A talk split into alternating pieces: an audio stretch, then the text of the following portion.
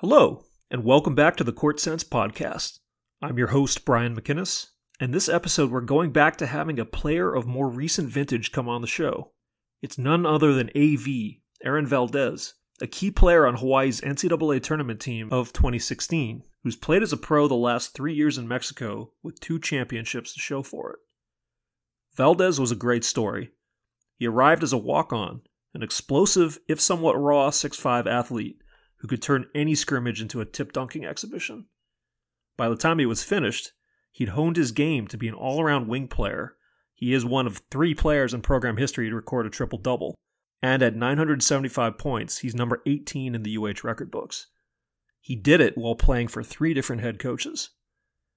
Valdez went out as the 2016 Big West Tournament MVP and a second team All Big West pick.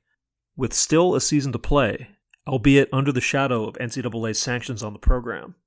Find out how he feels now about his decision to leave early, his thoughts in these socially turbulent times, and what might lie ahead of him in the pro ranks. Here we go.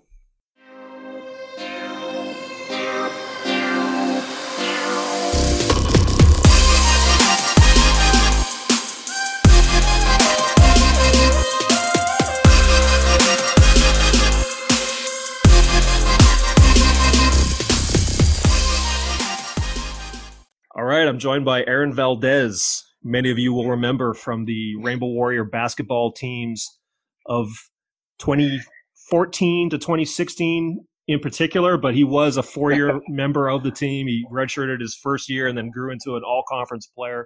Aaron Valdez, welcome to the Court Sense podcast, man. Uh, thanks for having me, Brian.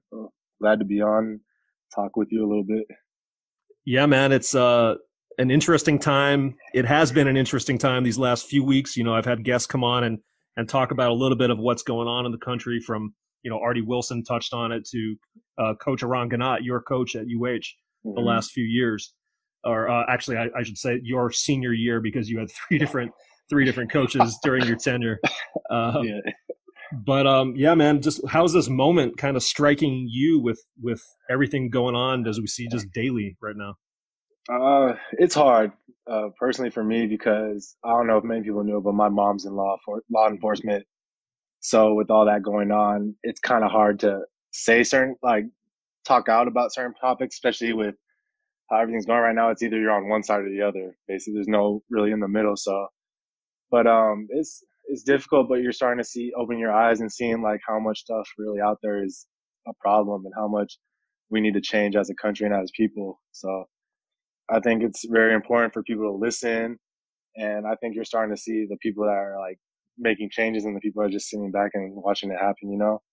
So I think it's good for the community. It's good for the world and good for our country in general that this is not the bad stuff happening, but like just people talking about and bringing awareness to the situation finally. Right. Um, yesterday was Juneteenth, which I mm-hmm. think maybe had its most uh, awareness of that date probably maybe ever. Um, what I guess did that day mean to you? And, and you, you, were active on social media, have been active the last several mm-hmm. weeks um, on this issue. So, what kind of um, happened for you yesterday in particular? Um, so for me personally, I didn't really know too much of going into about it. So me, like mostly a lot of people, I had to, I wanted to learn about it and research more. So I think I used yesterday a lot to educate myself on uh, the past and all the stuff that's happened between um, slavery and Jim Crow and all that stuff that's happened, and even to this day, how stuff not much stuff has changed, and how it's just they kind of changed the wording around certain things and not really changed what's happening actually the actions. So I think just educating myself, and I kind of tweeted that yesterday, just educate yourself today, and that was yesterday. I tweeted that just to people open their eyes and just read about it. And you see so much stuff on social media, people posting and different things I've never seen or even like thought of. So like yesterday, like the top 10 most influential women, black women in history that created stuff that wouldn't be around, like stuff like that I never knew about. So like, I think it's good that people are doing that and learning and I'm not posting it to, to get people mad or anything. I'm posting it to help people learn. Like I'm learning about it. So if I, if I posting something I learned, just learned about and I want other people to read about it too as well. What's the feedback of those postings that you've done kind of been like? It's been good. I've a lot of my friends have reached out. A lot of my friends have been like, "Wow, like that's interesting, like really cool." or like really cool to like lean that and see about it, like seeing other people and like seeing other people talk about the issues and awareness that aren't of the same color or stuff as us. Like having Coach Eran Ganot speak out, and you don't see many college coaches speaking out, and that's the problem right now because you have a lot of African American ba- college basketball coaches, and you have these players that are in college. And I feel like this is an issue that you should bring awareness to, and maybe have these Zoom calls with your team and stuff. So seeing Coach Ganot talk about it, and I've seen they've had meetings about stuff like this on their Zoom call. So I have a lot of respect for Coach and doing that stuff, and just bringing awareness to his team too, and letting them have the open floor and talk about it too. Yeah, do you think like you know the whole the Black Lives Matter movement, um, some of these protests that have been for the most part peaceful. Obviously, there's been some violence as well. Yeah. Do, do you think or hope that you know maybe there can be some some lasting change for you know your generation and the ones to come? I absolutely think there sh- there could be because I think we have smart enough people in this generation that are making changes and actually going out there and being about it, not just talking about it. And you see on social, like these people walking and protesting and just marching for like seven days straight. Like they're out there every day doing it. And it's just awesome to see. It's great to see as a community, everybody coming together and fighting for something that they really want. And I think it is going to bring change because I think it's opening the eyes of a lot of people that maybe just turn their cheek to it or just aren't aware of it. So it's not their fault that they're not aware of it, but we just want to bring awareness to them and let them know like, hey, this is happening to us or this is happening to our people or other people. So I think it's good. Yeah, man. And you mentioned your mom is a police officer, right? Or a law enforcement officer. Um, mm-hmm. Have you had a chance to, you know, talk to her or you and your brothers? You have a few brothers. Um, yeah. You guys, as a family, have you a chance to kind of talk about all those issues? We did. We just shared our feelings and what we thought. Mm, she asked them questions. She talked about like what hurts and seeing people post stuff and um, just certain certain terms and stuff coming out the police and stuff. Like I agree that not all cops are bad people, and that's the biggest one of the issues right now is everybody's labeling all the cops. But at the same time, I kind of shared it too. Is like, well, they're labeling all African Americans in the same category, like in the same way. So it's kind of going back and forth with that. So it's interesting to hear um, other people's point of view on stuff, but also like your own family members to hear them. And sometimes if you don't agree on stuff, then you talk about it. And they're starting stuff um, like defunding the police. I mean, maybe defund. I don't know how I feel about that stance because it is uh, there are pros and cons to it, but I think there is maybe just a little bit too much money in that, and maybe I have to research more and learn more about that stuff too as well. So it's good. I think talking about it is a big thing, and that's what most people are missing out on because people are going straight to the action and try causing more trouble sometimes. But talking about it is also a very helpful way, especially with your family. And staying quiet is not. I don't think now is not the time to stay quiet about it. Gotcha. Uh, well, you just came off. Uh, was it your third professional season in Mexico? Third, yeah, third season in a row being in Mexico. Right, right, and you won the championship of the uh, of the, the Mexico League. That's the uh, LNBP, right? The Liga yeah. Nacional de uh, Baloncesto Profesional. Yeah, I think they yeah they changed it a couple times. okay, okay. But yeah, um, it was my second three years, so it was really awesome, especially um, this past season because I was on a different team. So um, being able to get traded back halfway through the season and um, I wasn't really Soles like, Soles de Mexicali. So, yeah, so I started this season on uh, Durango City in Durango called the Leñadores um, Lumberjacks, and we actually were pretty good. We are in a playoff spot, but then I think like the last like two games I was there, we lost, and they just like kind of flipped out and just wanted to fold the team and just get rid of everybody. So I was lucky enough to go back to my old team. Um, I know a couple of other my teammates went to less teams with like maybe less or not as good, talented. But uh, I was very lucky and fortunate enough to go back to that team. But it was kind of it was kind of difficult at first when I went back because that team was very a very very well coached team, a very stacked team. Uh, I've never been on a team where one through twelve guys could start on any team in that league, and I, that was our team this year, which was really interesting. So like I don't think we had one player playing more than twenty five minutes a game, like the whole season. Wow, wow. So yeah, it was very interesting. Um, so I had to work my way um, once I got back there. And then come around playoff time, I started getting a lot more minutes 20, 25 minutes maybe. and kind of earned my way back to the top six rotation, top seven. Nice. So it was it was really good.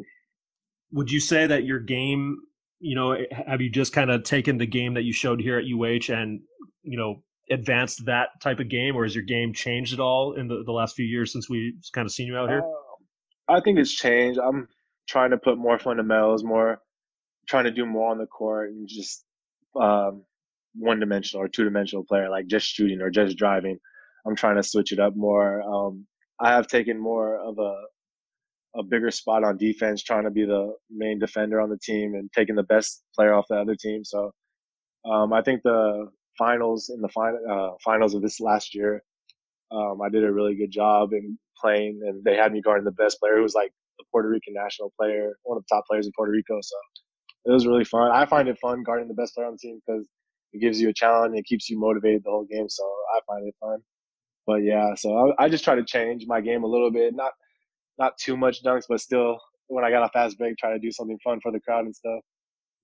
Nice, nice. yeah, I'll, I'll, be seeing some of those dunk highlights on, on Twitter every every so often. Um, yeah. That that definitely looked familiar from I think what a lot of people remember for you for out here for sure. Yeah, um, definitely. Aaron, I don't think a lot of people you know have seen the the pro league in Mexico, you know, in the states at least, and um, you know, what would be kind of something you would tell people about that league that they don't know, or what makes it kind of interesting or, or unique? Uh, very talented league. There's a lot of very talented uh, Mexican players that maybe you didn't know in college were Mexican, but you see them now and like, whoa, this guy was Mexican. Um, I know one of my teammates my first year, Orlando Mendez. Uh, he played on Western Kentucky when they went to like the Sweet 16 uh, and stuff. They lost to UCLA and stuff. But like I remember watching him on the NCAA tournament. I was like, wow, this guy's amazing. And then this guy's my teammate. Uh, a couple years later, I'm like, wow, I remember you like watching you in the tournament and everything. And then Lorenzo Mata, who played at UCLA um, on those Final Four teams, uh, he, he's actually one of the closest people I am on that team. He was my roommate on the road and everything. But um, like watching him in those Final Four teams when they played Florida and like Joakim Noah and them, like you see him and then now you're playing it with these guys. So it's really cool to see him.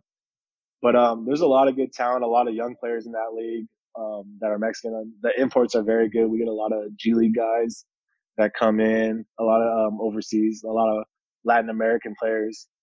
Um, it's actually pretty fun. We have a couple big West players in there. Um, Barry Ochedu, who played at Long Beach State, and then Mamadou was in the league this year. Oh no way! Which is pretty funny. Yeah, he was he was actually pretty good this year. He was averaging like 14 and like eight rebounds. But uh, he was he was actually doing really good. He's actually my last game at Durango was against him, and he's the reason why our team folded basically because this guy had like 24 and 20 rebounds on us, oh. and just like straight all straight dunks, and it was a mate. it was hilarious to watch. Though. He ended the franchise. Basically, yeah, this season it was pretty crazy. That I mean, that's unfortunate for for you and your teammates, but I mean, that's that's kind of cool if you're him. Like, yeah, yeah, just... exactly. Shut down our team pretty much. Wow, made us look bad. Yeah. Oh man. Um, how's like the crowds and you know the fan experience out there? Like, is everyone yelling at you guys in Spanish? Uh, like, what's going on? It's it's so much fun. I think the fans are like the best part about being in Mexico, to me at least. Um, they're very passionate. When you go to away games, it's a real away game. Like, it's crazy. Um, they're yelling at you. They have drums. They have smoke going up in the air, throwing stuff. So it's a lot of fun. Um, I know our games from the first from the first quarter all the way to the fourth quarter, they're playing drums the whole game.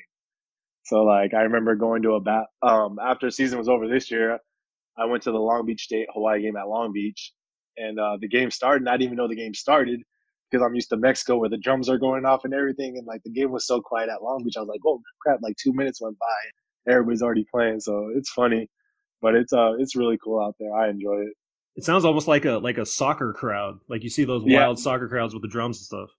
Definitely have the flags going in the crowd, everything. Wow. So it's a lot of fun. They really get you going, really uh, get you pumped up and motivated to play. So it's a lot of fun. How's uh, how's your uh, Spanish, your Espanol?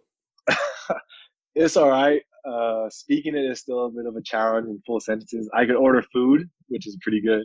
It's a good start, but um, understanding it and other people talking to me in Spanish, I can understand it. But once they start speaking 100 miles an hour, it's, I lose it. I can't do it anymore. so slow Spanish, I can do it. But when they start speaking fluently and everything, I lose it. I lose track of where they're talking about. And So, I- but I'm learning. you're, a, I mean, you're a, um, a multi-ethnic, multi multicultural guy, right? Like, um, you have Yeah. some um, Latin Cuban. American background, Yeah. Cuban background. Um, Mhm. My dad's Cuban, my mom's Mexican and black. So it's definitely an interesting mix. Now, do do they require in the league, like I know, say in Europe, that like for any given countries or any given league in particular countries, like a certain number of players on the team need to be like either from that country or have some of that Mhm. background. Is it the same over there? Yeah, so my first two years, you're allowed th- only three imports, so three guys out of the country. And then this year they made it four, which I personally didn't like because you're not really seeing Mexican players on the floor in their own country. You're seeing basically all Americans playing, like all the Americans playing. And like me, I was I'm Mexican, I have my passport and everything, but I'm not. I wasn't born in Mexico. Like I'm not. So it's interesting to see because the team we were playing in semis, it was basically like five Americans with Mexican passports and five Mexicans with. Mer- it's crazy. So, um, but you're allowed four this past year. I don't know what they're gonna do this year, but yeah, and the rest have to be Mexican. Gotcha. So you you have a Mexican passport. Yeah, I got they got me my Mexican passport. So my first year, um, I had to sit out like half the season because they wanted to wait and get me my passport, or else I would have been playing as an import. I see. So I I, waited, and then halfway through the season, I got my passport and was able to play. So you, does that mean you have dual citizenship? Yep. Um, able Oh, to have to- wow. So, uh, two summers ago, I was able to work out with the Mexican national team Mhm. and everything, which was like an awesome experience. I loved it. Um, just it was a great experience. But I think you're only allowed one player that's not born in the country but has the passport. But we had like four really good guys. Juan Toscano, who's like Rod Bobbitt's best friend. I went to Marquette. Uh, Okay. he's the naturalized player playing for them. Uh, we have another one that went to Wyoming, Luke Martinez, who was on my team that was playing. So there's a there's like a line of people that have the passport but weren't born in Mexico that are basically waiting for the national team. So it's interesting how they do it and how they pick it. Gotcha. Would would you go back for another year there? Uh, There, I know their season is a little staggered from a lot of others. I think um, you finished in maybe February or so, and that was you. You guys had your championship probably before any of the COVID stuff came down, whereas most leagues got shut down. So, um, yeah, what was we that got like?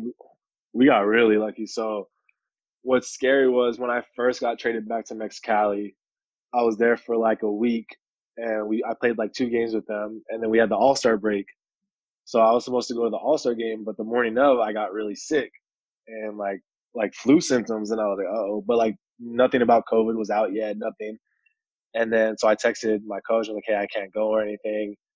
And they're all right, we'll take you to the hospital because two other guys are sick. So there's like three of us at the hospital now waiting. I went home and then one of my other teammates went home, but one had to stay. And he was literally in the hospital for like two weeks because he had like a fever. He had the 100 degree fever, everything. And then um, the next day, four of our other teammates texted our uh, trainer and said, "Oh, we're all sick. We all have the flu." So I'm not sure if we had it, but we had something where the whole team got it within a day. Wow. And yeah, we literally had, we, and we're supposed to fly to go to our next game, which is an away game. And we literally had to postpone our game because our whole team couldn't fly because everybody was sick. So like it was a crazy week when I was there, but um, yeah, we got lucky because the virus hit after we won, and there was a bunch of people going to Puerto Rico because the Puerto Rican league starts right after Mexico, Hmm. and they're literally out there for a week and had to come home and like didn't get paid or anything. So um, we're all talking. We're like, man, we got we basically barely made it out with our money and everything, or else they would have canceled it. Whew. So Uh, yeah, I was very very thankful for that. So to this day, are you kind of one of the probably many, many people, and just anecdotally, I know of a handful of people just that I know, like who think they maybe had COVID and and just recovered and never knew about it. Yeah, honestly, uh, I'm like 50-50 on if I had it or not, Uh-huh, but uh-huh. I, we had to have something crazy because they did the nose swab where they stick the thing all the way up your nose. That's probably the crazy thing I've ever had happen to me because I didn't know how to act because they literally like, okay, ready, and then just go boom, Oh, all the way up. So it's it was interesting, but uh, but that came back I- negative. Yeah, I'm glad we didn't really have it. Hopefully, but Okay. it was interesting. It was interesting to see that the COVID cases come out and then be like, oh, we're all sick like a couple months ago. hmm hmm So it's interesting. Yeah. So, Aaron, correct me if I'm wrong. Did you just turn 27? Yeah, just turned 27 five days ago, I think. Right. We have the same birthday, yeah. by the way. I don't know. oh yeah, yeah. That. There you go. yeah. you text, you messaged me. Yeah. Yeah, I'm exactly ten years older than you. That's uh, depressing. Uh, um, but you know, that's 27. I mean, you get to, to kind of your your creeping towards your late 20s. I mean, that's considered basketball prime for a lot of guys. And um, what what do you feel like you want to do with that? Where do you think you can go based on the experience you've had? Like you said, winning two titles in three years. Uh, I just want to keep improving, and I want to keep just keep this going as long as I can. I know that basketball is not forever, and can't play it at a high level forever. So I just want to keep going as long as I can, keeping my body healthy, keeping my mind healthy, and just staying sharp. So I can. so when a team does call, I'll be ready. So I think one of the places I really want to play is Australia. The Australia League is really cool. I think the NBL, I think it's called. Um, that's one of my main goals to go to, or Europe in general. Just trying to get to Euro League or something. Um, I know G League is a possibility for this upcoming year for me, and I know I I want to try out for it. And just to, even if I don't make it or anything, just to tell myself I was able to do it and try out, and I gave it a chance, would be big for me, just mentally. All right, uh, and I know that Australia League, the NBL, like you said, it's it's on the upswing, right? I mean, there's there's a lot of uh, more prominent guys. I mean, Andrew Bogut went back there and played, and um, Josh Childress was over there. So they get a lot of a lot of good players over there, and it's a very athletic league. So I think I would be able to fit in over there, no problem. Okay, okay. Um, well, Aaron, you know, we're talking about your your pro hoops career, and you're already like a handful of years in, into that thing. Um, I, I think I would be remiss if I didn't mention that how maybe improbable that that would be based on your basketball roots to the college level and what you were doing in high school because while you you played and you know you were able to have some success you were known as a water polo guy that that was yeah. your that was where you were getting like the most attention by far right yeah um so i was even big on water polo i me personally I don't even think my parents really know because I don't. I never tell them. But I personally wanted to play water polo in college, and I just had a different love for it. I enjoyed playing it. I was always my mind was always free when I was playing it. And high school basketball for me was just difficult. I didn't have the best coach who helped me and stuff, develop me or anything. So um, I just found a love for water polo and just kept playing. Um, so like summers, I wasn't really playing AU basketball. I was playing club water polo and stuff, doing like junior Olympics and stuff. So um, when it came time to make a decision, uh, something my parents told me kind of stuck with me where they said, or my brother kind of said it too, is like basketball, you have so many options for the future and you could have overseas, you could go to the NBA, you could do all this stuff. Water polo, there's really nothing after college. It's, you're done with your career. Like you go, you go play in like Hungary or stuff, but guaranteed to get your like, beat up quite a bit over there. just playing because those guys are rough. But um, yeah, I just I thought about that in my future and stuff. I just felt basketball would probably be the best option going further. So uh, it was tough walking away from it and not being able to play. Like my last year, I didn't play club water polo, and I really wanted to, and kind of missed out on that because I basically after my last high school game when we won CIF, we won the championship. My last game, that was the last time I ever played water polo. Wow. And like thinking, yeah, thinking about that, like, dang, that was like really my last game. And you don't really think about it until like a couple years later, you know, like playing the sport anymore. But uh, sometimes I get in the pool and stuff and play, but it's not the same. How, how did you get shape. started on that, by the way? Because that's, I mean, that's not a sport that that a lot of uh, guys play.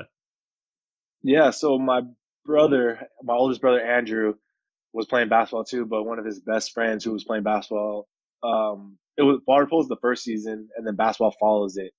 So they needed to find a sport to play to stay in shape. So his best friend played water polo, and then told him like, "Hey, come on, play and join." So my brother started playing, and then I just remember like his junior and senior year, I was going to all his games and stuff, and they're really they're a really good team, and they had all younger brothers that are like my age, and like we all hung out too. But and then I started playing age group with them, so like their brother, my brother, and their brothers were playing, then I was playing with the younger brothers, so it was kind of cool. So we all kind of grew up together and started playing high school. Um, this so is all in he, like Southern kinda, California. Yeah, all in LA, Whittier. So just I started playing age group and I wasn't too good, so I was still in basketball mode. And then my sophomore year of high school, I just randomly got good and just started swimming more and everything, and then pulled me up, and then that's how it kind of just happened. Because I wasn't really sure if I was gonna play com- like I was gonna play in high school, but not like super hard, you know, like mm-hmm. try to be like on varsity as a sophomore or stuff like that. I was just playing just to stay in shape or something, but then it kind of just took off from there. Yeah. So and, was, and then my sophomore year, I was able to play with my third oldest brother Matthew on varsity, which is a really cool experience because I've never got to play with my brothers and stuff. So it was really cool to do that. Nice.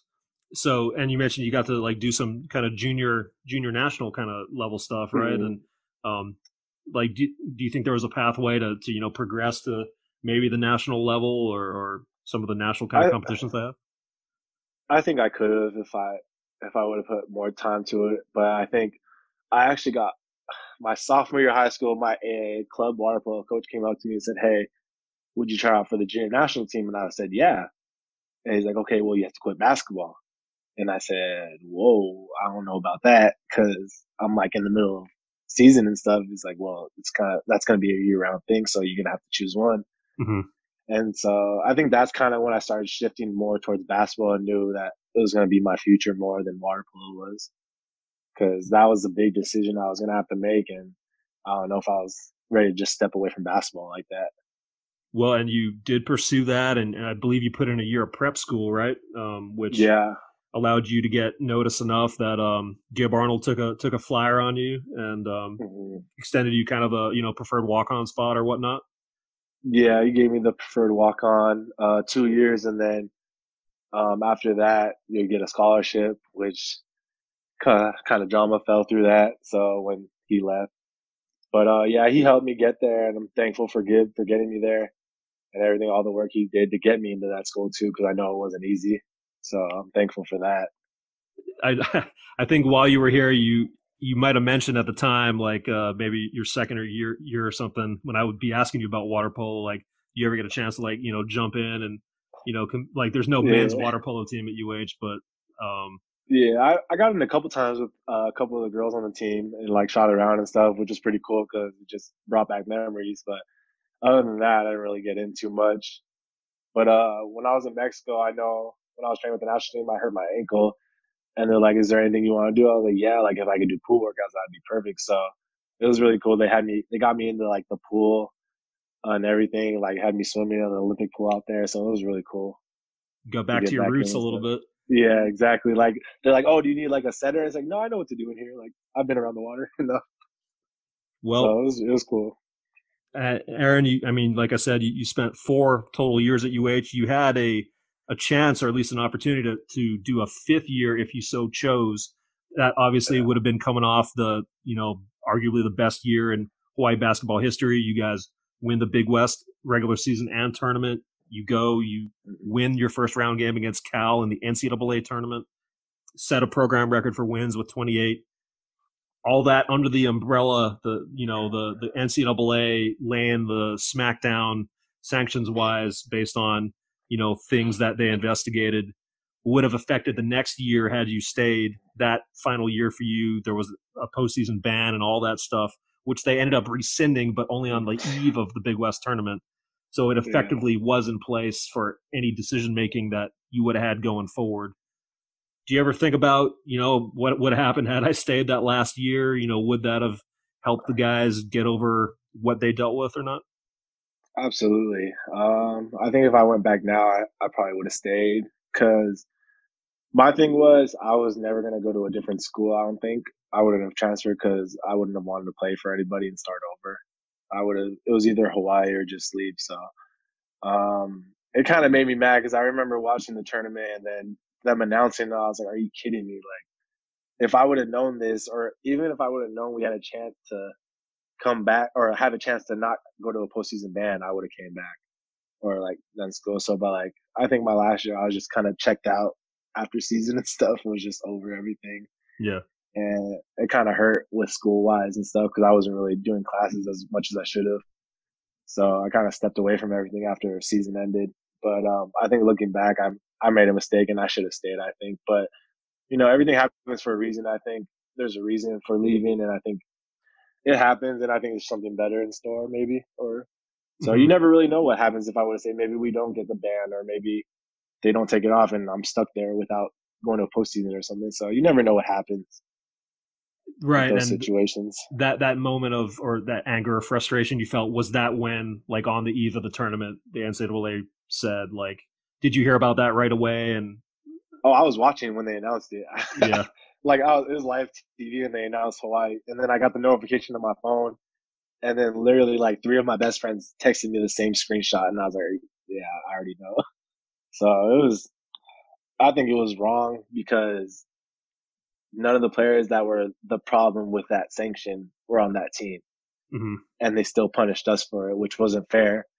And I think we get the short end of the stick while those guys that were there didn't really get punished or anything.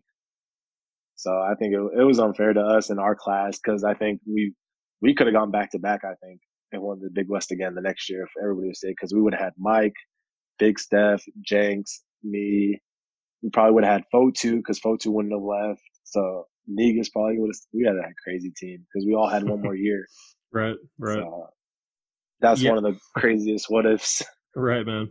Um, yeah, you know what? What else kind of comes back to mind for you when you think about your your kind of time there in totality? Three different head coaches, starting with Gib. You, you stayed through the the interim year with Benji, and then going to Coach Ganot, who was the coach when you guys achieved your greatest things. So, um, what was that four years like for you in total?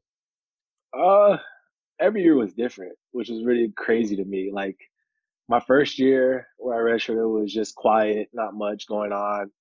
I don't even think we had that many fans at our game because we weren't too good. And then my second year kind of picked up a little. We had, I think we still had Christian and Spearman and stuff on the team, but like I still didn't feel like I was part of that team. I was part of it, but I didn't feel like I was contributing as much as I could, uh, being a redshirt freshman. And then, so those two years were kind of quiet to me. And those next two years was when things got a lot of fun. Um, Benji really helped us a lot because Benji knew we had a lot going on with Gib getting fired, the NCAA on us with everything. So Benji really made that year easier for us. And he was basically like a father figure to us on the court and stuff, just helping us out with everything. If we needed anything, he would help us. Um, he was just being a good guy, and I have a lot of respect for coach. I still keep in contact with them, talk to them all the time, mm-hmm. see how the kids are doing stuff. So it's good. And then um, came in. Ganot was straight business and knew what he was doing. He's, I think, Ganot being there was what helped us push us to that edge and get that championship because his coaching and Coach Jacobson and Co- uh, Coach Acker, we had a great coaching staff that year. And so, like, I think those that year before with Benji prepared us for that year with Ganot and all them which helped us a lot. Right. Um, right. It was, it was so much fun. I loved Hawaii. I loved the island, everything about it. I still think about all the, time there and stuff. Everybody there has been nothing but love for me. Everybody showed me love and everything. Every time I go out there, they ask how my family's doing, how how Lonnie's doing, my girl. So you really feel that family vibe out there in Ohana and stuff. And that's what I love about it because to me, family is one of the biggest things. And the way they treat you out there is nothing but love. So, Aaron, like this past year, you got a chance to come back, and um, I guess that may have been the most recent time, if I had to guess. Uh, you were an honorary mm-hmm. game captain late in the Big West season, right? Mm-hmm. Got to so, see the guys, Coach Ganot, all them. Yeah, it was really cool. I got to talk to the guys a little bit. Coach Ganot let me talk to them, and kind of sucked because they didn't really get to finish their season two because you never know what happened.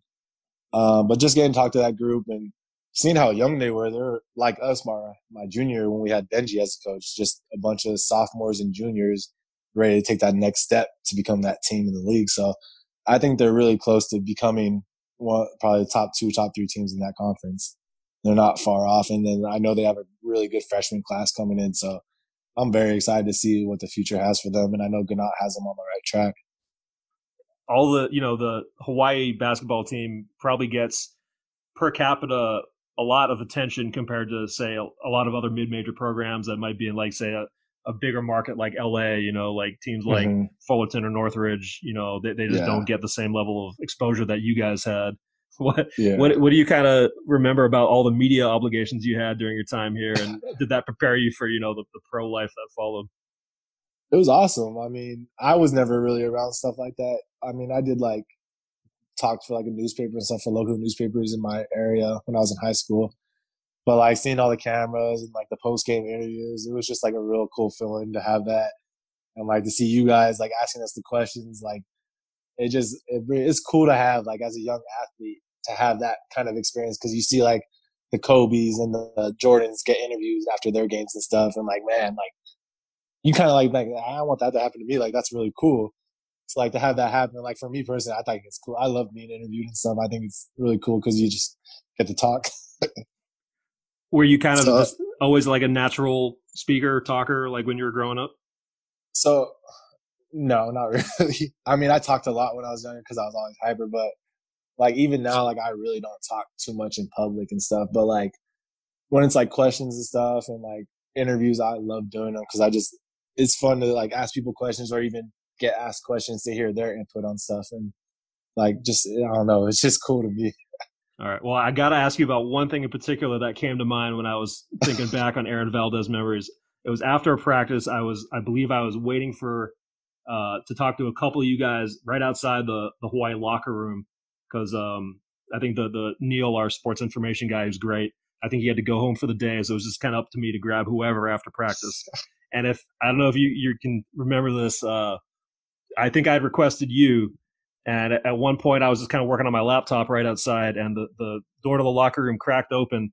And I believe it was uh, Nico and a couple of the other guys pushing like a food cart out of the locker room and uh, co- covered with like a like a blanket or like a curtain over it. it was and I the laundry basket. The laundry basket. There you go. And I kind of just glanced up, didn't really think anything of it. Just went back to working on my laptop, and the disappeared down the the laundry cart disappeared down the hall, and I just hear this laughter just break out and uh, you came running back saying you, you, had no idea I was under there, huh, or something like that. no, yeah, we loved playing. Uh. That was a fun group we had. Everybody loved having fun and pulling pranks on each other. Um, that was I remember it now. That was so funny because we had the laundry basket and it was empty. I was like, hey, just push me by and we'll see if Brian catches it. If not, we'll just leave. And then like we pushed by. I was like, you know, guys, I just gotta do this interview. I'm gonna go do it. so I just went back. Uh, I appreciate but, uh, that, and yeah, oh. I, I, would have probably been waiting there for like a good hour more or something. but, oh my god, that's hilarious! yeah, man. So, what what's it been like just watching UH since? You know, have you been? You had a chance to catch their away games on stream or whatever? Yeah, uh, I've been trying to catch it as much as I can. It's hard with the when they're in Hawaii and stuff, but uh, I know I caught a lot of games this year. Try to follow them as much as I could because I knew Drew was close to that assist record, so I know I wanted to watch that and then what Coach Ganot had going with the whole um, bringing the alumni back and everything. I thought that was awesome. Like it really makes the alumni feel welcome back and makes them want to come back and keep coming back to um, visiting. So I thought it was really cool the way to do that. And then uh, what was the night? The alumni night where everybody came back. Yeah, I think was, they hit uh, the game. There was they did a, actually several of those throughout the year. They had like a hundred hundredth season game had, against UC Davis that game, I remember watching that game. It was like I don't think I've ever cheered that hard for like on a t- on a cell phone for a game, but that was just an awesome game. And then for that to happen with all the alumni in the building, it must have been real special for those players in that situation. So it was really cool. Yeah, Eddie Stansbury hitting the the game winner mm-hmm. from the mm-hmm. corner with a couple seconds left. Awesome. Um, and I, I, don't know if you got a chance to see. I think when they played at UC Davis, who was the opponent for that game. Yeah, when Musa uh, went crazy and had yeah, the, the game winner. That was awesome too. And one last thing I'll ask you before I'll, I'll cut you loose, Aaron. We uh, we did a little uh, bracket experiment during the what would have been the NCAA tournament time for uh, Hawaii Warrior World, and uh, you guys were the number one seed, the 2015-16 Incredibos, as you guys have kind of become to be known as. And I like that name. It's a cool name. the the people on Twitter they backed you up, man. They um, yeah, voted you guys really through cool. all the way, and uh, I suspect there there may have been some you know support in the vote from yourself and some of your teammates and maybe your families. Yeah, I was voting every day. Uh, I love that, dude. I thought it was awesome. Um, I got to learn about a couple of those teams I've never even heard of or seen. So um, it was really cool to see that and see all those teams going against them. It would be cool if like we could do like a 2K version thing of it and see how that that would be really cool. Um, but yeah, it was really cool. It's yeah, honestly, for me, I thought it was awesome that they thought we were one of the best teams in history to be called that is just an amazing accomplishment and an amazing like thing to have. So, um, I take pride in that. Being called one of the best teams in school history is, is pretty awesome. Well, uh, appreciate you guys taking an interest in it. That definitely helped it kind of move along, you know, get it out on social media and whatnot. Definitely. But, uh, definitely. What's next in the immediate future for you, man? With, um, you know, everything's sort of on lockdown still. You're you're in Texas right now. Um, things mm-hmm. are gradually opening up, and you have a little time before the next season. Hopefully, would would get going if if everything goes to plan. So, what what do you think you're going to do in the meantime?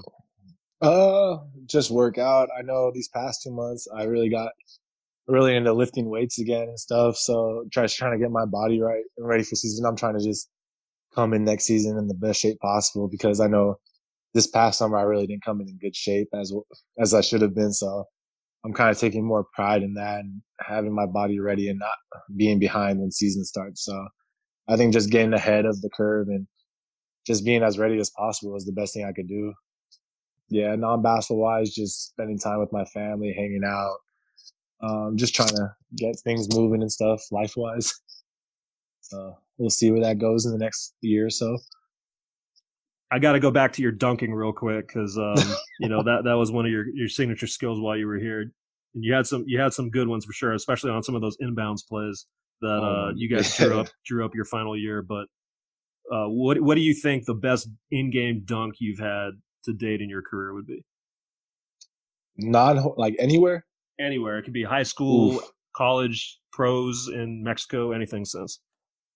Honestly, the one that rod threw to me in Irvine is probably the best body to body dunk I've ever had. Like the dude jumped straight up and tried to block it. And I just got over him and done. And that dude's like was defensive player of the year in the Big West for like two years. So oh, you're, like, you're talking uh, about uh, Will Davis? Uh, nah, Galloway. Oh, okay, okay, John yeah, Galloway. Yeah, I think he was like a freshman or sophomore at the time, but right, right, right. Yeah, I, I remember that. And then in Mexico, there's a couple ones where I caught a couple people in Mexico.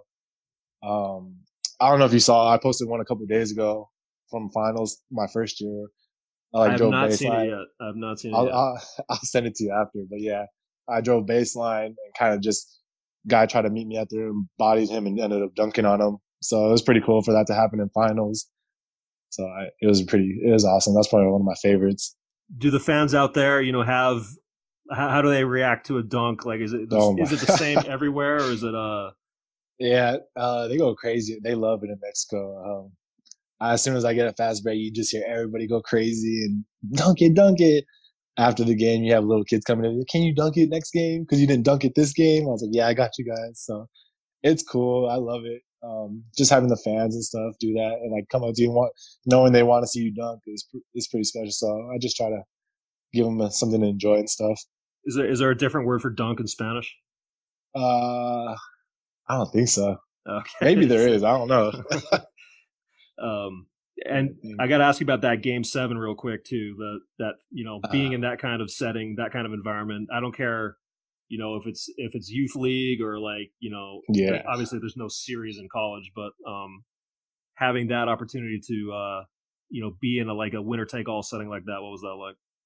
Uh, it was so awesome. Um, so our semifinals and finals went seven games.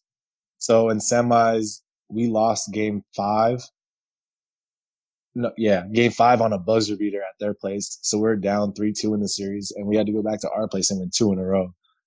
And game six and seven were just insane. And that those two games felt like more of a final series than our finals. But I mean, that's not saying like our finals opponent wasn't hard or anything, but those games were just so intense, and those were like our rivals and stuff.